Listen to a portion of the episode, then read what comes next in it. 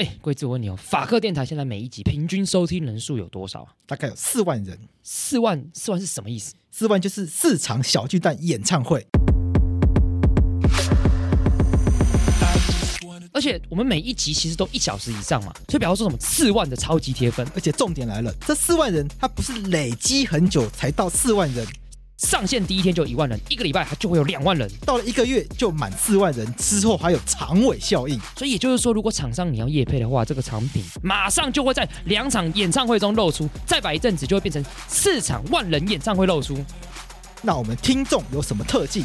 他们会积极行动，想要让自己的生活或台湾社会变得更好，但这是很广义的。例如，把自己弄得更懂更多知识，或者是弄香一点，或者家里变干净一点，都是广义的变得更好。那么，听到这边，听众如果被我们打到了，突然想要找我们 p o c k e t 口播，该怎么办？去节目资讯栏点击法科电台的传送门连接，里面有节目合作资讯。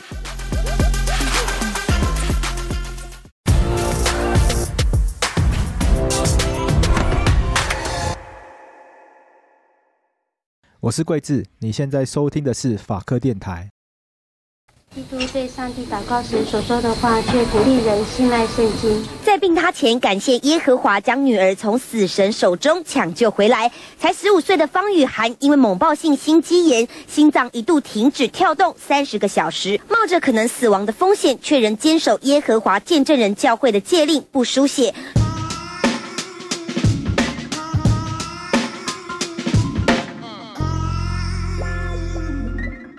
如果医生或者是法院强制输血给我，我觉得这跟强奸无异，所以我觉得我会坚持我的宗教信仰。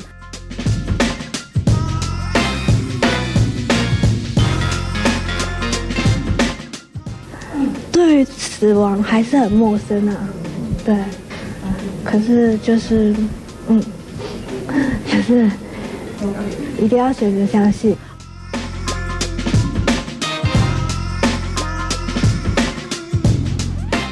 我们一直很担心，说会因为这种问题会造成病人的一些死亡，或者是或者是说一些溺病的情形、缺氧的情形。那一直跟家属沟通。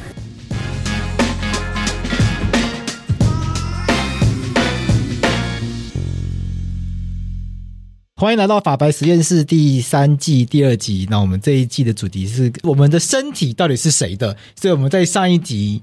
谈的问题都是医生能不能在没有经过我们同意的前提下面，哎，我都是为你好，所以你身体有一颗肿瘤，哎，以后帮你拿掉一下。对，我们上一集都在聊一些听起来很有，有点惊悚，有点惊悚，但是好像也没有什么错的问题，因为我们都觉得医生是专业的嘛。对，我们要慢慢的把问题往更尖锐的方向推。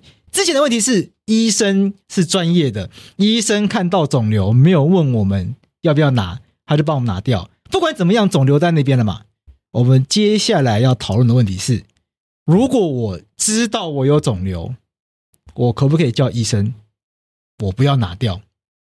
嗯嗯，我可以，我可不可以不要拿掉？对，最后一步一步迎向死亡。对，在上一集的那个案例里面啊，不是清光绪年间吗？对，那个那个病患有没有跟医生说，你只能做检查？对，不可以动手术，没错。换句话说，打开来，如果就算有肿瘤，你也要把它缝回来。问问我，我要拿掉，你再把它打开来，把它拿掉。对。所以那时候我的困惑就是，那病患可以说不要拿掉吗？嗯，嗯，这就是我们今天这一集要来思考的一个问题。所以病患可以拒绝医疗吗？那我们在节目一开始的时候，我们刚播了一个。在台湾，这个是十几年前一个非常有名的争议的案例，对，它叫做耶和华见证人拒绝书写案，没错。啊，这个耶和华见证人这个名词，如果是法克电台的听众，应该常常听洛毅讲过，因为这个耶和华见证人呢，他不仅拒绝书写，还拒绝当兵，没错。他在台湾制造非常多宪法层级的案例，嗯。那我们今天不谈拒绝当兵的部分，我们今天谈拒绝书写的部分。他这个耶和华见证人，他是个什么样的案例？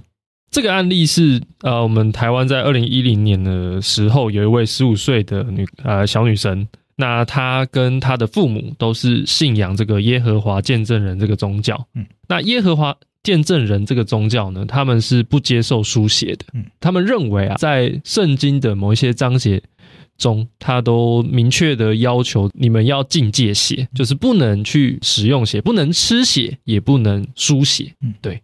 那因为这样子的一个戒律，可以说是戒律，所以他们是不接受书写的。像我们这边上 Google，如果搜寻耶和华见证人为什么不接受书写，那在耶和华见证人的网站上面，他就有说，为什么耶和华见证人不接受书写？这是个宗教问题，而不是个医学问题。无论是旧约还是新约，整本圣经都清楚的命令人要禁戒血。此外，在上帝眼中，血代表生命，因此我们不吃血，也不接受书写，不但是因为我们想要服从上帝，也因为我们尊。尊重上帝是生命的赐予者。误传耶和华见证人认为，只要对上帝有信心，他们的病就会痊愈。事实，我们并不相信信仰治疗。我们为了自己和家人的益处，都会尽量寻求最好的治疗。我们生病时会去看医生，而我们想看的医生在治疗病人或动手术时都不会使用血的。我们很感激医学界发展出不同的疗法。包括用不书写疗法来医治患病的耶和华见证人。今天在很多国家，任何病人都可以选择不书写疗法，这样他们就可以避开书写的风险，例如因书写而感染疾病、免疫系统有不良的反应、医护人员输错血。他理论是上帝不允许他们使用血来做任何的用途，所以不可以用血来做治疗。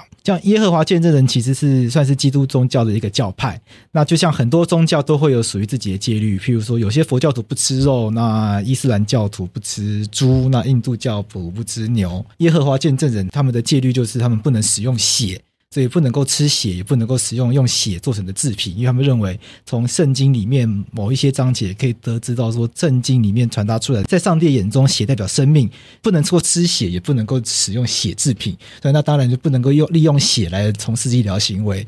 所以在这个案例里面呢，因为他们全家人。都是耶和华见证人的很非常虔诚的信徒，所以这位十六岁的小女孩她得到了猛暴性心肌炎，导致心脏衰竭，那心脏停止跳动长达三十个小时。那当时医生是要建立怎么样治疗？基本上他们就是直接跟医师团呃医师团队主张说他们不接受输血了。OK，那医师团队就要求哦。怎么救？医师团队就使用了叶克膜哦，对对，就是这个这个柯文哲叶克膜。那他他跟柯文哲无关，好，他跟柯主席无关，对对。那他是使用叶克膜，那整整使用了六天这样，然后在不输血的情况下，就是这这位小女生她就被救回来这样子。OK，所以本案这个台湾的医疗技术真的很进步。这个高雄长庚的这个外科主任医师李医师跟这个另外一位林医师，他们组成团队呢，他们就利用叶克膜建立体外循环，就尽量的让这个这个方姓女高中生的血液透过叶克膜自体体外循环，再利用这体外循环方式呢来进行手术，避免这个血液流失，然后透过长达六天的这个手术呢，最后救回了他。所以这个非常的幸运。对，这个非常幸运。那我们也发现一件事情，医生。专业的判断一定是手术哪有不输血的，嗯，但是在病患强烈的要求下，因为病患的信仰是不能够使用血制品，那医生最后也配合，对，那也是幸好台湾的医疗技术，还有这个高雄长庚的这两位医师有非常精湛的医术，所以实现这件事情，没错。那这个情况下就会有疑惑说，那病患有权利做这样的要求吗？嗯嗯，这也是这开启了今天的一个大灾问。没错，而且尤其是我们我们刚刚听到这是这个案例是耶和华见证人，那他发生了意外，但他不输血，但他有被救回来，这是一个就是比较幸运的案例。那在这个案例中，医生有没有告诉他的爸妈以及这个小女生说，这个急救方式、这个治疗方式有可能会死？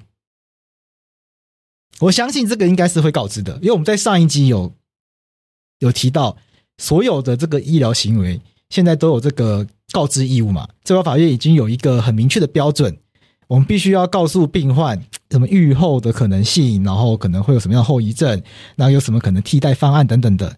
那这个案件里面呢，显然是病患选了一个比较高风险的治疗方式。没错。那。医生一定是有告诉他们说，这个是高风险的，可能会死亡。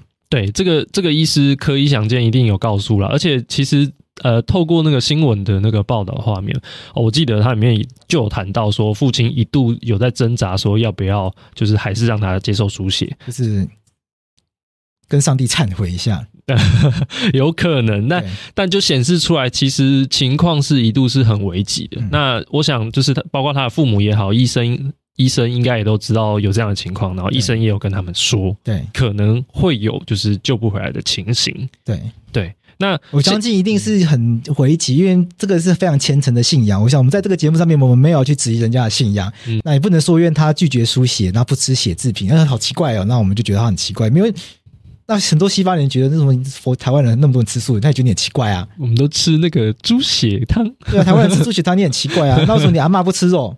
你这那肉很好吃，你不吃，他们觉得你很奇怪啊。嗯，所以这个就只是宗教，大家有自己的戒律而已。猪血汤好吃啊？对啊，你喜欢吃猪血汤，那人家不吃，人家不用血，那是人家的事情。嗯，这就是那是不同的宗教本来就有自己的想法，对，大家有自己的坚持。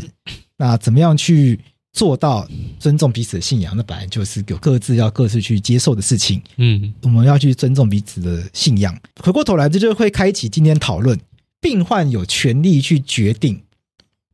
让自己的生命陷入这种非常危险的情境吗？其实，嗯，你想，其实我们刚刚那个案例就是很幸运的案例。那有没有不幸运的案例？但有另外一个，因为法律人是死刑，嗯、幸运的案例，这个案例之后是开开心心的救回来嘛？对，不幸的案例之后就会进入法院，然后我们就看看法院怎么说。对，因为一定要有法院的判决，我们才会知道法院。对这种类类型的事情怎么想？然后学者就会写文章，对，然后国家考试就会考，就会考，然后我们就会得分，然后我们就会成为律师，踩着别人的血成为律师。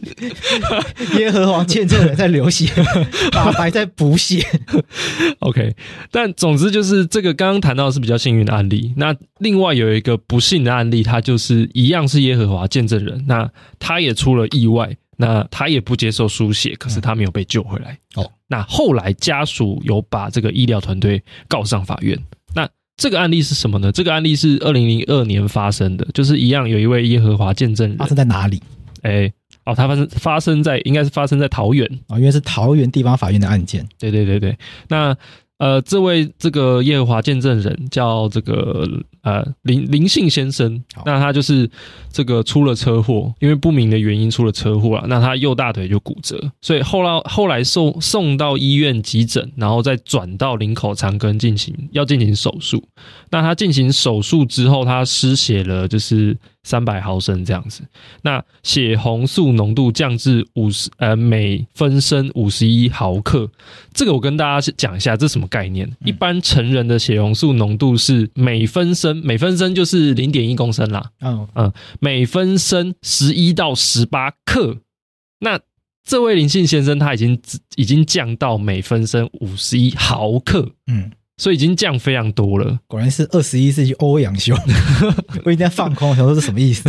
反正就是变得很稀薄就对了。对，变得很稀薄。那那他也开始发烧，那所以医院就开始给他这个抗生素跟这个铁剂，那就是想要让他就是造血了，对，要让他自自己造出更多的血。简单来说，就流非常多血啦。嗯，因为出车祸所以大腿骨折，流非常多血。对，理论上出车祸大腿骨折这种事情虽然蛮严重的。但是也不太容易就死掉，嗯，那最后呢？后来是就是在隔日，他血红素直接降到我刚刚讲的那个正常标准的两千分之一，所以就是已经低到非常低了。就他的血液里面的血红素是正常人的两分之两千分之一，对，已经血红素是我们体内运送氧气的的什么？的一个很重要的完蛋了，生物里分啊，那个很重很重要的一个成分，不不知道是细胞、组织还是器官，完蛋了，已经生物里 OK，应该是细胞，我记得是细胞，应该是细胞，反正等于所以所以几乎就没办法运送氧气了嘛。对，OK，那那。他因为失血的关系，所以后来也产生一些其他的并发症，像是这个脂肪栓塞、弥散性血管内溶血跟败血症。啊，都不知道什么意思，反正听起来很可怕。对，败血症大家总听过吧？就很严重的情况。但是家属就是持续就是说，呃，他们拒绝输血因为他是耶和华见证人嘛。那后来送到加护病房，就开始用辅助的这个呼吸治疗，然后开始用强效抗生素啊，然后血红素生成素啊，但是他的血压，呃，应该说他的血红素浓度，他都还是上不来。所以后来经过双方的共识，决定采用一种治疗方法，叫做高压氧治疗。OK，高压氧这种高压氧治疗这种概念，就是你平常在呼吸氧气嘛，它是给你高压的氧气，嗯，对，那让你不要缺氧。是这样的一个治疗方法，但它有一些仪器，就因为你要吸的是高压的氧气，它直接打到你的身体里，所以你需要一些仪器让它安全的进到你的身体里。那这边就有一个仪器叫苏醒球、跟 T 型管、跟蛇形管，这个东西就是要来确保你安全。如果没有装上，会导致一个情况是，你这个人被打了高压氧，就像气球一样，它你整个人会肿起来，然后在里面就是因为压力差的关系。会在里面产生某些破裂，那导致你可能会瞬间死亡。对，那这个案例就是家属主张，当时这个有一位科姓护理师，他在紧急的要把他送进这个高压气呃高压氧舱内的时候，他应该要接那些东西，可是他没有接哦，所以他在高压氧一被压进去，就是被输送到这个病患的这个这个这个这个气管里面的时候。他就会变成是它，就是你的你的气管附近啊、呃，你的喉咙附近瞬间产生就是很大的气压，然后你的脸这个肿起来，然后后来看到之后就再把它赶快送去那个急诊急救，那后来没有救回来，那家属就觉得说这个东西就是因为你没有接，他质疑是你们院方这边人员疏失，你没有接，所以才导致这样后面的死亡。OK，对。那院方是表示说他们有接，对他们事事实上是有接的，所以在这这个事实上他们其实有一些争执。那这个案件到最后，这个院呃这个医疗人员就是医师跟护护理师，他们最后是无罪的啦。对他们一路上诉到最最高法院，那但是后来检察官撤回上诉，那就维持了这个地方法院原本判他们无罪这样子。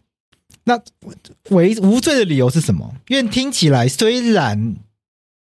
他们是耶和华见证人，所以不输血。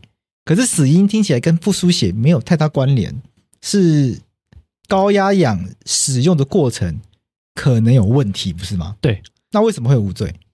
他们他他们无罪的原因是地方法院认为说，其实这个。呃，他们采应该说他们采信了这个医师跟护理师的的那个啦的这个主张啦，说他们其实有接啊。另外一点是说，就算他们没有接好了，其实呃，地方法院认为说他他们实际的死因到底是不是因为瞬间搞就是很很高浓度的氧气直接被打到被打进你的身体里死亡，还是因为你其实在前面因为持续性的不输血，所以导致你身体已经濒临死亡了。这件事情无法确定，就地方法院觉得无法确定，所以判决无罪。哦，这个因果关系的问题。对，所以在这个案例里面呢，病患的家属帮病患选择了，因为信仰的关系拒绝使用血液来治疗。对，那让这个病情一路急转直下。虽然后面高压氧的过程或许有可能有疏失，但这个疏失也可能已经无足轻重了。嗯嗯，因为病情本来就已经在急转直下的状况。对，那究竟这个疏失是加速急转直下，那也无所谓，反正他本来就已经在往下坠下的状况。嗯，那概念是这样。对，那其实这样子，耶和华见证人拒绝书写的这样的一个案件，就可以就可以衍生出一个问题。在就是这个病况或者是伤患的情况，它非常严峻的情况下，假设我们说假设哦，说不输血，你就非常有可能会死掉。那这个时候，病患还可以持续的说拒绝输血，然后医师还要遵守吗？对啊，对啊。在我们上一集的时候，我们就在讨论，那医生这个时候能不能强制输血？嗯，烦死了！你看桃园这个还被告，这是什么时候被告的？民国九十八年。好，以后耶和华见证人来一律强制出血。看这个，看这个会有人权问题哦。对啊，你说变这样子也很奇怪。对，可是说医生被告好像也很奇怪。对，那该怎么办？嗯，所以这种是要有一个解方吧。所以我们这个节目也不是说去鼓励医生不去尊重耶和华见证人信徒的信仰自由。可是你看，确实在实物上面。也也会产生医疗纠纷，因为后面当人真的死掉之后，大家会想要知道人怎么死的。没错，那这件事情解决不了的时候呢，大家就要问真相。大家想要问真相的时候呢，要问谁？就问检察官。嗯，那你要去问检察官的时候呢，那双方就要跑法院、跑地检署。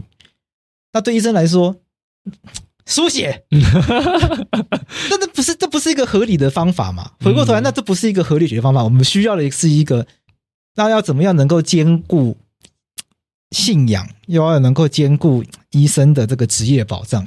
嗯，我们要能够，我们要怎么样去找到一个合理的平衡？那回到更上位的、更源头，我们一开始在做这一系列问题，所有人的身体的自主权合理的界限到底在哪里？嗯，我们到底该怎么拿捏？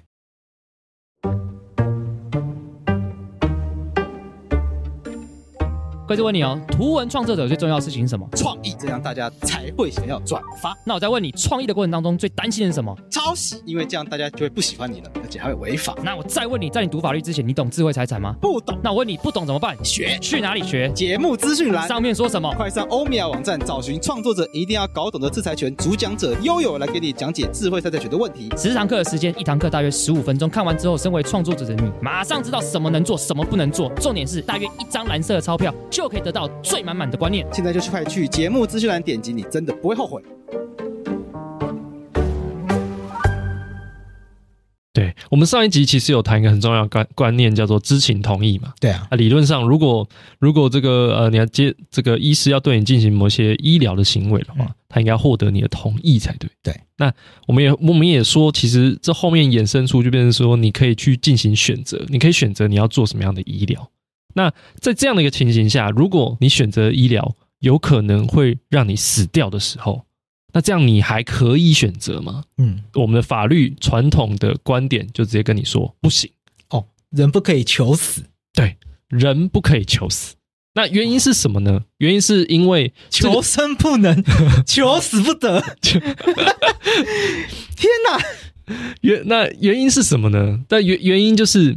就是我们的呃法律，这个其实没有明定在法律当中，但我们的刑法体系里面一直有一个原则，叫做生命绝对保护原则啊，听起来很崇高。对，听起来很崇高。它它的意思就很简单，对于生命，我们绝对保护。嗯，我们绝对保护，没有任何人可以剥夺它。OK，包括你自己。哦。对，所以你也没有权利剥夺你自己的生命。哦，所以我自己也不能够剥夺我的生命。没错，OK，对，所以就会变成一个有一点特殊的情况。我们讲说我们有很多的权利嘛，比如说我们有这个，我们有这个，呃，我们可能有某一些东西的财产权，比如说我有这个杯子，嗯，对，我有一个水杯放在旁边，在录音室的旁边，嗯，那我可以拿起来，就是使用它，我可以喝它里面装的水。对，那我也可以怎么样？我觉得这个太丑了，我可以把它丢掉。对，那我们还有什么样的权利？比如说，我们像我们有这个言论自由，就代表说，通常状况下是代表我们可以讲话，我们可以讲很多很多种话。对，但我可不可以选择不要讲话？可以。对，我沉默，我可以选择沉默。嗯，没有人可以逼我一定要讲话。对，对。那生命权就有点特别，它就变成是因为生命绝对保护原则，它对你的要求是：哦，你有生命权，我保障你的生命。可是怎么样？你不可以把它丢掉，他讲的就是这样的一个概念，包括你自己，你都没有办法把它丢掉。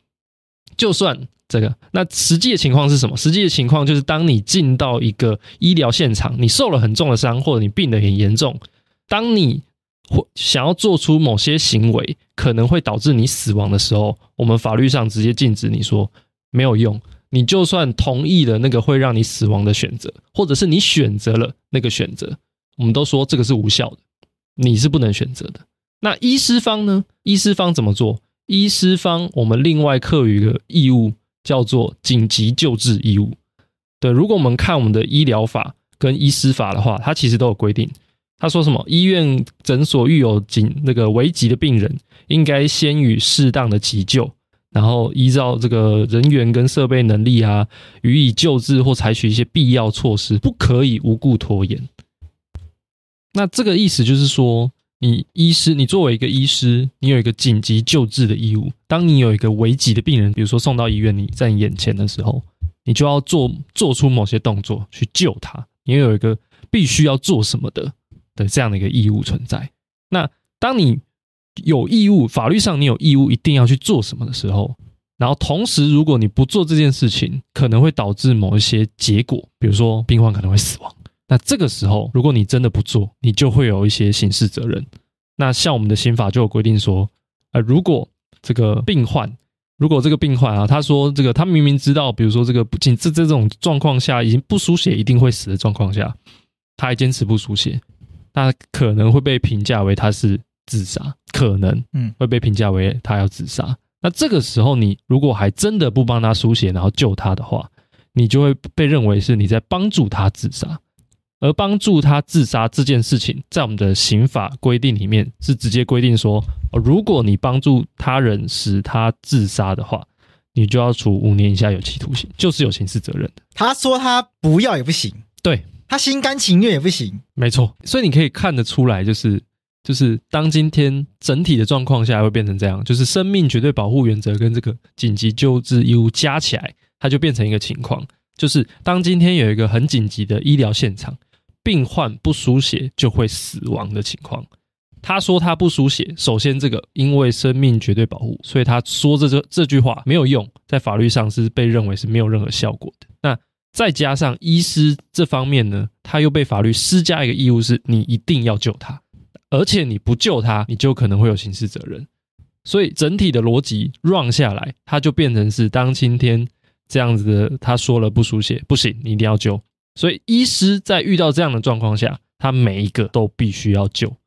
那我们就会有一些 问题出现，像像我们常常会听到有一些状况是，有一些病患他可能 这个病情是已经在末期，根本就救不回来的。对，那这个病痛是非常的痛苦的，所以我们常常会听到有一些人会讨论说，他可不可以不要救，让他就宁静的死去就好了。那现在我们要面临一个状况是，假设假设有可能回复的话，我们有没有可能？允许当时，我们有没有可能允许病患放弃这个医疗救治治疗的机会？嗯，这会是我们一个要先思考的问题。在我们的法律制度里面，这是一个很，这会是一个需要思考的。在我们法律制度里面，其实有一些相类型、相类似的制度。今天如果只要有机会救回来，只要任何机会，就是有可能会可以救活，那任何一点点的机会的话。基本上，我们的医疗法在我们医疗法的现在的架构下，就是规定你医师就是要救，你就是必须要救，然后你要做急救，你可能要做 CPR，你可能要插管，你要等等诸如此类的，那就会变成是说，其实有一些有一些病患，他可能已经走到某一个某一定的呃某一个阶段，那就算他真的被救回来了。那个救回来的样子，其实是他会继续维持他一个他非常不喜欢的状态。那个状态可能是他完全没有办法自由活动自己的手脚，或者是像刚刚那部电影里面，他没有办法自由活动自己的这个呃下半身，因为他瘫痪。那也有可能进阶到你可能每天起床都都承受着剧痛，然后有可能有可能代表你每一天醒来。你自己的器官是没有办法替你运作，然后只有医疗器材可以帮忙帮你继续运作。那每一次你都差一点要从这个非常痛苦的状况下解脱的时候，你又再被救回来，继续承受这样子一个你活着的一个状态，这就造显然造成一些问题。就是每好像当我们医疗非常进步，进步到一定程度，我们人都可以活得活得非常久，可是。当我们活到就是人的人呃生命的最末期，好像都会产生某一些疾病，比如说癌症或什么，然后折磨我们的时候，我们在最后最后，居然只要有任何一点救回来的希望，我们法律的规定就会变成是医师都一定要尝试把你救回来。我这边有一个案例，就是呃有一位医师叫黄轩，那他他自己遇到的一个实际的案例是有一个婆婆她得了癌症，那她得得了癌症之后。这个癌细胞已经转移了。那大家可能多少听过，就癌细胞只要转移了的话，那基本上它的风险就变得非常高。就你你可能会在一定期间内就因为癌症死亡这样。那它除了癌细胞转移之外，它还有主动脉瓣狭窄的问题。那这个意思是说，有这样的一个症状的病患呢，基本上有一半的病患会在两年两年内死亡。那她遇到这个婆婆，她已经发病一年半了，所以就等于说她很有她有一大概有一半的几率啊会在半年内死掉。对，那而且因为这个主动脉瓣呃主动脉瓣狭窄的一个问题，她有严重的一个呼吸的一个困难。所以他就是呈一直呈现一种叫做端坐呼吸的样子，就是两只手他必须要往前撑，然后肩膀必须要提起来，然后他要整他整个身体躯干要往前弯，然后驼背，然后额头不断冒出冷汗，然后成然后讲话非常非常喘啊，因为他有肺肺积水跟呼吸衰竭跟心脏衰竭的关系，所以他严重呼吸困难。那甚至说医师在问他某些问题的时候，他都没有办法回答。他是完全喘到没有办法回答的，可是这个时候就是他女儿就会要，就女儿就要求他，就是说，医师，请你给给他插管。可是，一听到插管，这个婆婆就马上说，她不要插插管。她用非常喘的声音说，她不要插管，因为太痛苦了。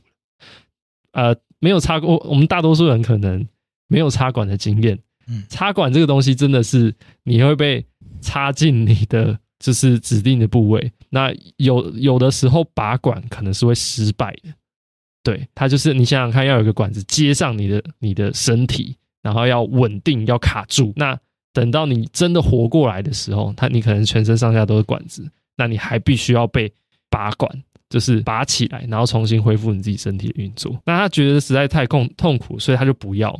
那这个婆婆想要求医师不要给她插管的时候，她女儿就。吼他说：“你不要给我乱来！”这样，那医师就很尴尬。那这个婆婆跟她家属，她他们都没有都没有签一个叫做就是不进行这个心肺复苏术这样子的一个意愿书。所以医师就讲，他们依法就是像我刚刚讲的医疗法跟医师法规定，他们就是要急救。当今天婆婆陷入某些危险的状况，只要有任何一点点机会可以被救回来，她就必须进入我刚刚讲的插管心肺复苏的的那些程序。嗯，可是心这些程序是什么呢？就是心肺复苏术，你大家可能有看过或稍微学过，它是要压你的这个这个胸胸口嘛，对不对？对。那他在压你的胸口的时候，常常会不小心把你的肋骨压断，所以在紧急的状况下，你因为要非常大力，嗯，来看这些又是婆婆。老人基本上骨质可能都疏松，基本上你在压的时候，你就会一直听到啪啪啪的那样，肋骨压断的声音，然后你身上会出现一大堆淤血，然后你的七孔可能会因为你持续的挤压，所以就七孔就开始冒出血，渗血出来，然后你的屎尿全部都被挤出来，嗯，好可怕。对，然后同时你还要经历电击，就是这个电击是两百焦耳以上，那一般人被电到就已经非常痛了，那。那想想，可想而知，老人在非常脆弱的情况下，他被电到也是更痛，而且它会导致二三度的灼伤，所以你胸胸口可能会通红，甚至会焦黑，发出烧焦的味道。对，这就是急救真正的一个现场。那我们的法律就规定，就变成说，如果你不签署这样的，没有签署这样的一个意愿书，你就必须要救，医师就必须进行这样子一个程序。那后来这个一。果然，这个婆婆因为一些就是状况就开始变严重，她就进入到急诊。那她就跟急诊医师说，她不要不要进行这些急救，不要插管什么的。但后来她女儿就不要，她就进去进去跟她的妈妈大吵架，就说：“你怎么连自己的命都不要？就是你懂什么？没有急救，你还会继续活着吗？我是你女儿。”我就说，她就说，只要谁医疗团队谁敢不救她，她妈妈，她就要告她。对，所以她就要坚持要急救。后来婆婆就陷入深度昏迷。那他果然就是被插了各种各各式各样的管子，然后进行急救，然后全全身都是发紫跟呈现一些网网网状的纹路。那直到最后，这个女儿看到她她的母亲被急救成这个样子的时候，她才后悔说：“我我原我我原来我不知道急救会让你变成这个样子，就是让你在临走之前，他会先让你经历一段非常痛苦的一个折磨。”对，那这个这样的一个情况听起来非常的惨，可是事实上。这在以前就会是时在医疗现场时常发生的事情，嗯，对，因为我们的法制的规定就是长这个样子，所以后来我们再开始思考说，真的有必要让每一个就是呃临近死亡的病人都经历这一套洗礼吗？所以后来我们在大约在两千年的时候通过了这个安宁缓和医疗的条例。那安宁缓和医疗条例它大概说什么？它就说为了尊重末期病人的医疗意愿。跟保障他的权益，我们来通过这个法。他说，这个末期病人，你可以写意愿书，你写下意愿书，你选择要不要做所谓的安宁缓和医疗，或者是做另外一个叫做维生医疗抉择。什么叫维生医疗抉择呢？其实就是刚刚讲的这个心肺复苏术跟这个维生医疗。你可以选到呃逼到逼近死亡的时候，你可以利用这个意愿书去选择说你要不要进行这个刚刚讲的心肺复苏，或者是你要进行人工，你要不要进行心肺复苏，你要不要插管等等的。那你也可以选择另外一个就是安宁缓和。那安宁缓和医疗的意思是说，为了减轻或者是免除你生理上你可能会有一些病痛。然后你心理上觉得很痛苦，所以给你缓解性跟支持性的医疗照顾，他可能会呃用一些药让你比较舒服一点，不要身体不要那么疼痛。那同时可能也会有一些心理师来过来来来跟你谈谈话之类的，那让你在临走之前不需要经，可能是不需要经历这些这个心肺复苏的过程。不止如此，还可以让你比较舒服一点的，慢慢的影响死亡。嗯，对。那这是这样的规定，可是。这样的规定后来有一个有一个问题，它的问题其实就出在我刚刚讲的，它适用的对象是谁？末期病人。那什么是末期病人？这个末期病人的意思就是罹患了严重的伤病，那医师要诊断你是啊，你已经没办没没救了，你已经不可治疗了，而且有医学上的证据证明，可以证明说你在近期内病程就会进行到死亡，不可避免。那近期是什么样的概念呢？其实大概就是半年了。嗯，所以也就是说，当当你今天得了一些很严重的疾病，医学上可能认为你没有办法治疗了，那你还不是末期病人哦，你还要必须在近期就要死亡才算。所以有一些病人，他的情况可能很严重，而且已经没有办法治愈，那一路进一路维持这样的状态直到死亡。那有什么样的病人是长这样？其实是像永久的植物人。或者是严重的失智症这样子的一个患者，或者是不可逆转的昏迷的一个情况，或者是另外一个叫做这个肌萎缩性脊髓侧索硬化症，也就是俗称的渐冻人。那这样这些情况其实他们都很严重，而且不可治愈，而且会一路进行到死亡。可是怎么样？这些人如果你持续性的呃给他一些支持的一些措施。他们可以活好几年，对，可可以活好几年，或甚至是几十年，对。那这些人其实就不算在刚刚讲的安宁缓和医疗条例里面的末期病人，他们就也就不适用这样子的一个这个条例。在你刚刚讲的那个规定里面呢、安宁缓和医疗条例它限缩的是末期病人，所以我们可以隐约察觉到一件事情：我们从一开始讲的传统观念里面认为病人是不能够拒绝医疗。换句话说，人没有求死的权利。可是我们后来发现这样子不太对劲。当人真的已经救不回来的时候，为什么要强迫大家被插管？为什么要强迫大家被电击？所以我们应该在适当的去理解这件事情，没有必要强迫大家在临死之前还要被迫接受没有用的医疗。所以我们在安宁缓和条例里面放宽了，末期病人的话，透过一个适当程序，还可以不需要接受这些没有意义的急救。安宁缓和的概念是用比较舒缓、用比较缓和的方式。而不是用强迫大家一路被急救到死掉的这个方式去面对死亡。对。可是你刚刚又往下讲说，我们现在的病人自主权利法，他把这观念放宽，他把它扩大到在病人自主权利法里面呢，还有扩大到一些听起来没那么默契的，譬如说他是处于不可逆转的昏迷状况，对，他是植物人状态。嗯，OK，他是不可逆转的昏迷状况，永久植物人跟极重度失智这三者。跟正在急救中的病患，他有一个差别。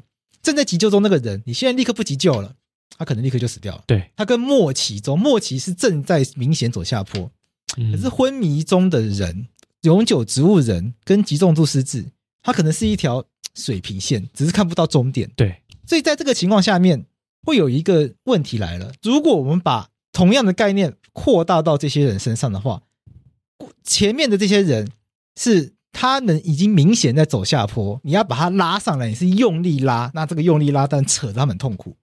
可是这三者人，植物人、重度失智者，他们就是我讲个比较不好听的、很粗俗的，他们就躺平在那边。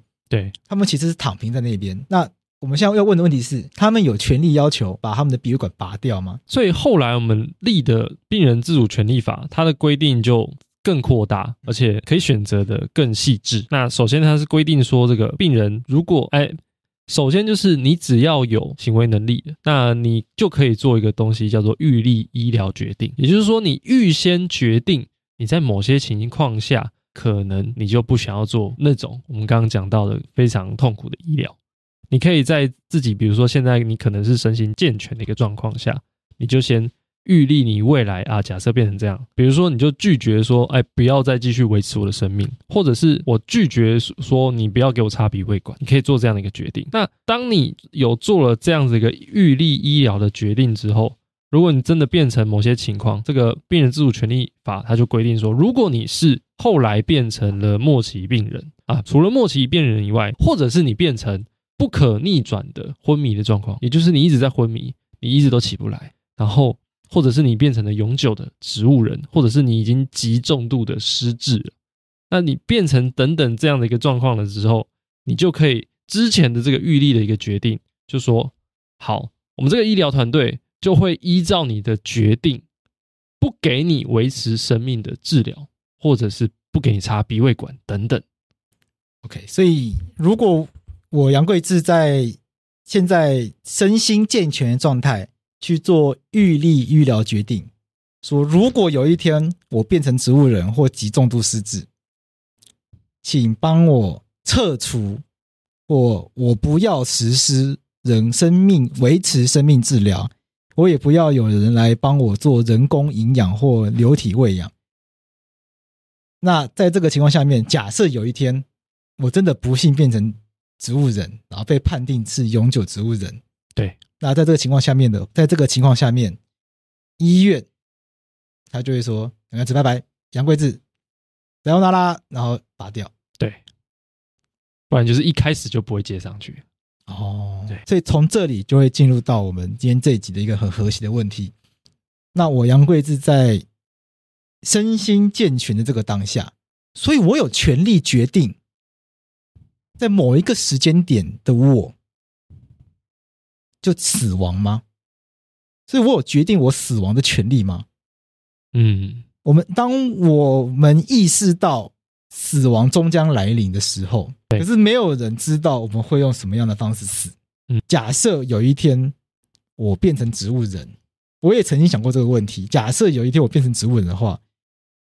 对我来说，这是一个很可怕的事情。我不想要被关在我的肉体里面。那在这个情况下面，你就觉得好很可怕。靠，可能靠人工维持生命的装置，这样的状态维持十几年，它就是跟尸体一样躺在那边不动。那我不想要是，我不想要维持这样的状态。那我如果是我的话，我可能我当然会选择，我想要撤除人工生命治疗。我当然我我我当然会做这样子的决定。但是我做这个决定的前提是，哎，那我有选择死亡的权利吗？因为再怎么样，植物人躺在那边的我，还是一个有生命的我。那我要允许医生把这个开关关掉。杨贵智再见，感谢你这一辈子对这个法客电台法律白话文的付出。听众会在这个空中继续怀念你的声音。那你就我们就下辈子再相见，然后就关机这样子。那也要有听起来好像也要有我这个权利啊。这次是不是就要问一个问题：是我们有这个权利来选择死亡吗？那我们该如何去解释这个权利？这会是一个我们要一起来去思考的问题。那你会怎么样来想这个问题？病人自主权利法它可以呃，可以让你决定说，哎，你在变成这样的一个状况下，你不要再继续呃，比如说接接受鼻胃管。那显然你不接受鼻胃管的时候，你就会在相当的期间内死亡。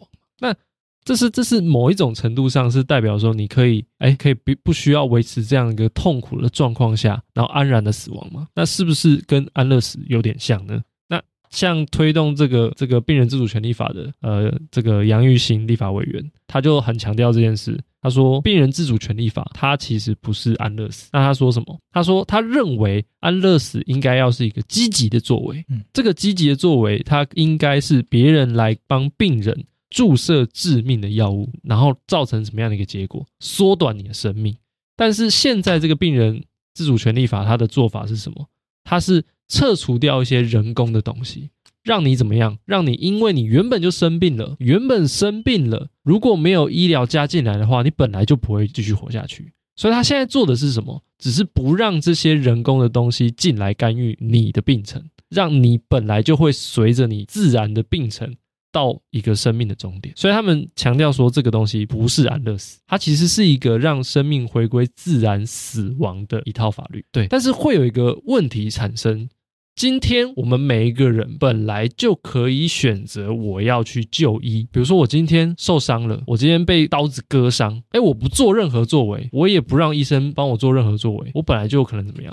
我本来就有可能感染死亡，对不对？那就跟刚刚那个一开始的案例一样，耶和华见证人不输血，本来就会死，对。呃呃呃，现在可能会有一些其他的做法，但是就假设耶和华见证人的案例里面，他不输血也不接受任何治疗的话，对，本来就会死，对，本来就会死，对对。那在这样的一个状况下，你就算是变成我们刚刚讲的可能永久植物人等等的状况，你本来也可以选择说，我不要立这个决定，不要预立医疗决定，选选择继续活下去。但你已经做了一个决定，说你不要做这些医疗的时候，最后的结果都是怎么样？其实都是导致你死亡。那你说，病人自主权利法的做法是去除掉人工的作为，让你自然的死亡。可是事实上，你做的决定本质上都是代表着一件事，它代表的都是你可能，你极有可能因为你做的决定，而在一个可预期的时间内死亡的时候。是不是其实你在做的决定是决定你要不想死？在我看来，病人自主权利法他想要解决问题其实很简单，因为在传统架构下面是不允许病患选择死亡，但完全不允许病患选择死亡，我们可以理解尊重生命，不允许自杀，有有它的精神高度，也有它的道德价值，但把精神跟道德强加在所有人身上，有的时候会出现我们认为不应该出现的问题。也就是，当有一些极端的案例是植物人、末期病患、极度失智者，会让我们反思：那如果这种状况，他的生命品质是连他自己都没有办法理解他的生命有何尊严的时候，他的生命权之所以被保障，是为了他自己的尊严而活。还是只是满足大家社会的精神以及道德的虚荣感而存在。我们为了要让大家觉得我们有在保障生命，所以我们绝对不允许你去自杀。那这种情况下面，我们才算是有在保障他的生命权吗？好像也不算，因为我们并没有真正去在乎他内心真正的感受。我们所谓保障他的生命权，也不过就只是把他插管在那边，因为他活着，我们就会就觉得啊，我们感觉心安理得。因为他活着，就让我们觉得我们有在做事，但我们完全不顾他的感受。就像你刚刚讲到这个女儿坚持要救妈妈的案例里面，女儿到最后一刻才发现啊，原来插管让妈妈感到这么痛苦。女儿也许一开始没有意识到，原来插管会让妈妈带来这么大的痛苦。插下去的那一刻，急救到到后来才发现，原来插管会带来这么大的痛苦。他才意识到，原来坚持急救妈妈，不过就是在满足自己所谓的孝心，不过就是在安抚自己害怕妈妈离开自己的那一个恐惧感。那这种情况下面，我们不能够说女儿有错，但是这样子又算是真的在保障妈妈的生命权吗？妈妈的生命真的应该用这样的方式来保障吗？人类的法律制度在很多的教训之下会出现反思，生命一定要保障。但是要用什么样的方式保障？我们需要不断不断的反省。所以，病人自主权利法，它到最后，我们之所以会出现这样子的一个法律，它不是因为我们觉得人有权利决定死亡，而是我们对于生命权的理解出现了不同的反省。当人的病情已经严重到他没有办法有尊严的活下去，我们讲生命权的核心是要保障人的人性尊严。但如果连尊严的活都做不到的话，那保障这个生命权的意义其实是空的，它是完全没有意义的。既然要保障生命权的核心是要保障人性尊严的话，那我们至少去做到能够让他有尊严的活到最后一刻。所以，病人自主权利法它并不是让大家选择死亡，而是让大家选择以有尊严的方式活到最后一刻。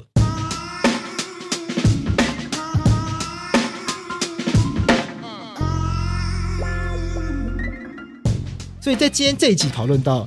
病人有没有权利决定放弃医疗的权利？这些都会涉及到病人到最后他的生命会丧失的问题。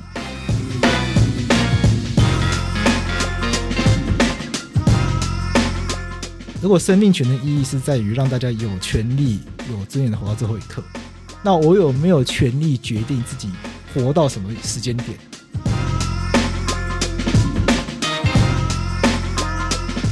那假设今天有一个病人，他也不是这个重度失智者，他也不是这个那个植物人，他就只是他他病情可能再好一点。他就只是不喜欢他现在的状态，他可能只是病情很严重，但没有严重到这个程度。他就是不满意他现在的状态，他能不能就直接请医生来给我一针，给我一给我一个快活，让我告别这个世界，因为我不想活了。我们有没有办法把这个群力再扩大？